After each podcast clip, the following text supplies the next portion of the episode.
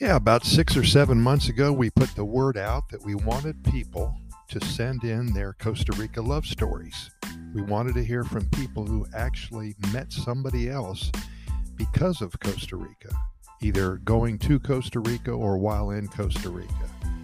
And we wanted to share their stories. So Marcus was one of the first people who contacted us, and I just wanted to share his story with all of you, Victoria and Marcus. And I have a couple more after that which we want to share with you.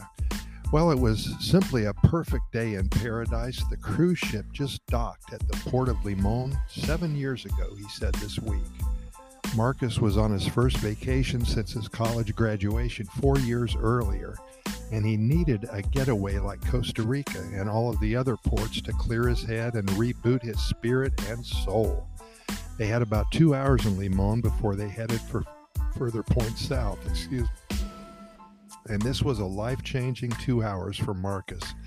Victoria, well, she was selling locally made bracelets, earrings, and other cool stuff that we've all bought at one time or another to remind us of where we have been. Marcus not only picked up a bracelet or two, he also laid the groundwork for a lifetime spent with Victoria. They hit it off in their first 30 minutes together, and a few months later, Marcus returned to Limon and started a new relationship, and they're still together after seven years. Can you believe that? Cupid's arrow can hit its target when you least expect it. Pura Vida, a lifetime of love ahead.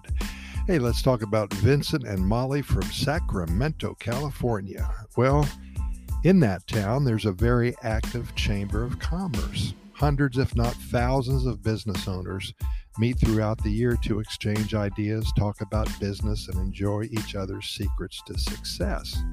In 2018, they decided to plan a trip to Costa Rica and spend seven days in a very intense business building retreat. About 25 people signed up, and in March of 2019, all of these excited souls made the trip to paradise. They spent about a week close to the Arenal volcano in an all inclusive resort, and that's where Molly and Vincent solidified their friendship. It turned into romance, and after three years, they're still together and making plans to both work remotely and move to the Flamingo area, just west of the Arenal volcano. That's a beach, it's beautiful. They are deeply in love and want to return to where they began this love story. That's what Costa Rica does to many. We wish them an amazing life together in paradise, and there's something in the air here in one of the happiest countries on the planet. Finally, today, Lisa and Larry in the mountains of West Virginia. Larry was in his senior year in college. Lisa was a recently graduated travel agent and she specialized in the coordination of trips for larger groups, usually more than 25 people going to the same destination. She specializes in college students as well. Larry was on the debate team in college, and his group was planning a trip to Costa Rica.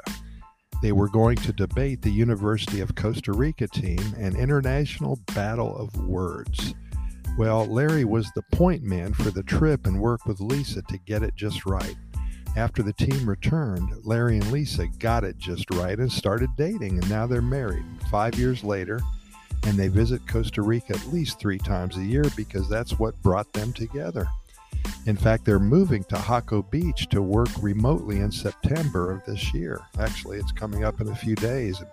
Very excited for both of them, another merging of minds, bodies, and spirits because of Costa Rica. We're so happy for them both and wish them a life full of love, adventure, and of course, Pura Vida. Thanks for listening, and we're going to see you tomorrow, same time, with some more fun, good news.